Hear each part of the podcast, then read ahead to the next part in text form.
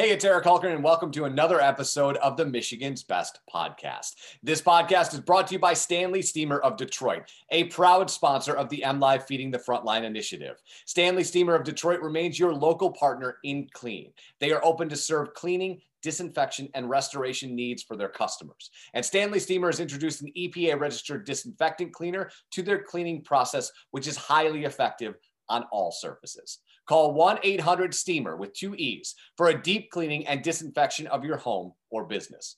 It's also brought to you by Woman's Life Insurance Society. With Woman's Life Insurance Society, you can get the life insurance and annuity products you need to protect your family's financial security with the added benefit of helping those in need in your community.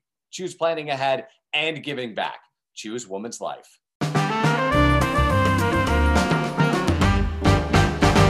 And this is a fun episode because my guest is the one, the only, Amy Sherman. Amy, how are you? I'm doing great, Eric. Thanks for having me. I this is fun because you and I don't often get to do this, right? We're either interviewing other people, but we don't get to interview each other. So, uh, first, thank you for making the time uh, from what you're doing day in and day out. I uh, would be remiss if I didn't ask uh, how is uh, how's your body responding to not having donuts 24 7, 365? It's pretty happy. but it was it was so much fun to go out there and to do that, especially getting to meet the business owners and everything. But but I'm not gonna lie, all that sugar was wrecking me. well, we uh, we are here to talk about something um, much different than donuts per se, uh, and, and I want to go back a couple months because currently we're, we're not as a culture we're not doing a very good job of, of kind of looking in the rearview mirror but i want to go back to what i believe was in april if not late march uh, you were part of this group that said hey um, as this coronavirus and this pandemic and this lockdown is happening there there are two things moving and, and i think you were actually at the forefront of explaining these two things. One restaurants need some respite and two these frontline employees probably need meals because they're working really long shifts and they're not having a lot of time to eat. And so out of that was born this idea of feeding the front lines. Can you talk a little bit about those early days before the execution, which I certainly want to talk about, but kind of where it came from and, and how it landed on feeding the front lines? Sure.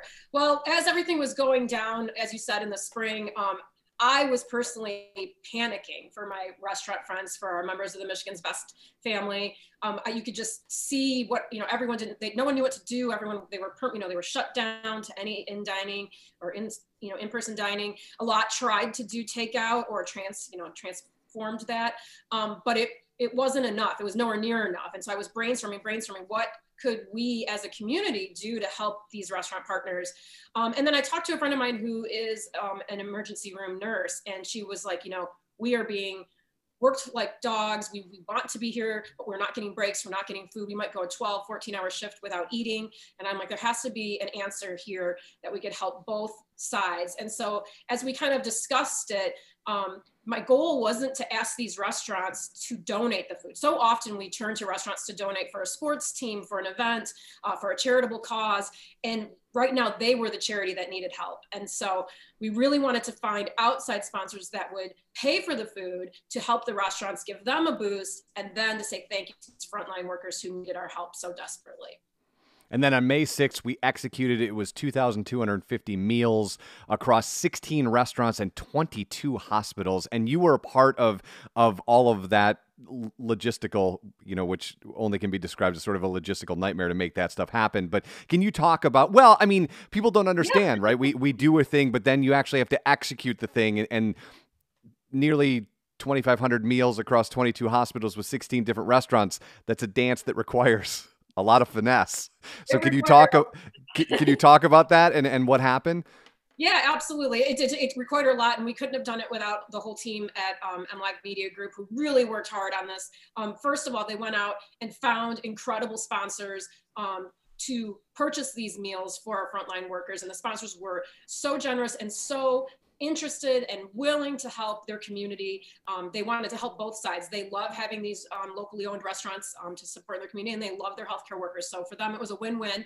So first we found that, then we found um, the hospitals that wanted the meals. We didn't want to show up with meals that were unwanted. So we made sure we had that. We really tried to find a mix of um, types of places, everything from um, nursing homes, long-term care facilities, truancy rooms, psychiatric wards. All, I mean, we've kind of hit the gamut, and we picked different times too. So we didn't have them all coming at lunchtime. Some came in the morning for breakfast, some came in the uh, evening for dinner. So different shifts to experience the free meals, which was super cool, I thought.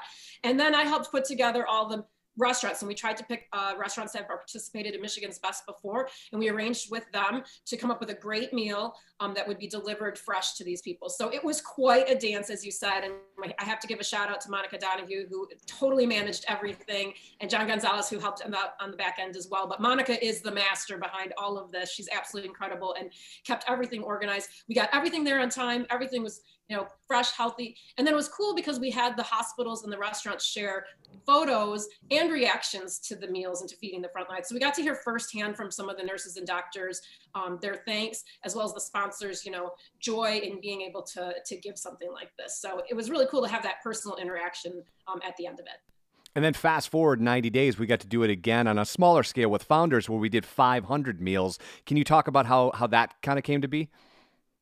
Yeah, Founders was very interested in giving back to the communities where they have their breweries, Grand Rapids and Detroit. They had been trying to think of ways to do this um, that would also involve um, donating some of their food. We partnered with them and we did it over five weeks. It was once a week on Fridays in both Detroit and in Grand Rapids. So although it was smaller, it was still a very personal uh, thing for Founders um, as a company and as a community partner uh, to be able to do this. And so we got to spread the joy a little bit more. And that brings us to present day as as these coronavirus cases are ticking up here in Grand Rapids where you and I are located. Spectrum Health, the facility there is is at capacity already and we're not even to Thanksgiving. And so the need is here again and, and so are we. So can you talk about this third phase of feeding the front lines and, and what we can expect? Yeah, I think a lot of us right now are kind of feeling that pandemic malaise or that pandemic like I just want to be done this and it is nowhere near done. In fact, as you said, those numbers are rising.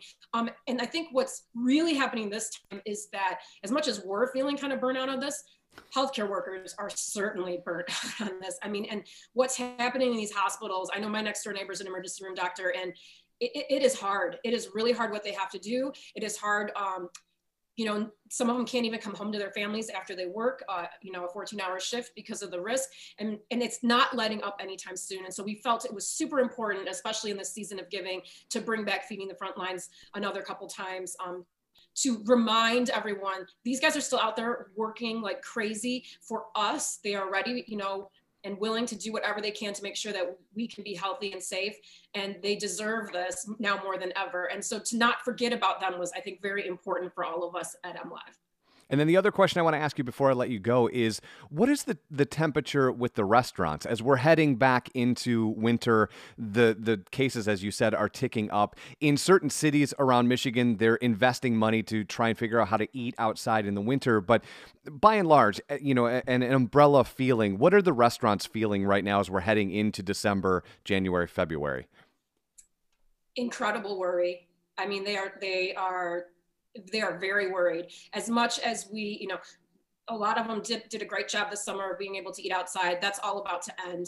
Um, they've tried some different options, whether it's heaters, whether it's igloos. None of it is going to make up for um, losing that indoor dining. And the, as, as numbers go up, we might, in fact, lose indoor dining again. And um, it, it isn't easy at all for them. And I think there's going to be a lot of hard decisions that will have to be made over the next couple months. So what we can say to you is to please support your locally owned restaurants in any way that you can. If you don't feel comfortable eating in, then order takeout, order a couple times a week, um, get gift cards right now. Um, but really it is now is the time because between now and the end of the year um, with these numbers changing and with the weather changing, it's gonna be a very hard time for our friends in the restaurant industry. Amy Sherman, part of the Michigan's Best team. It is always a pleasure to have a second to chat with you. I will let you get back at it. Have an awesome day. Thanks, Eric. See ya.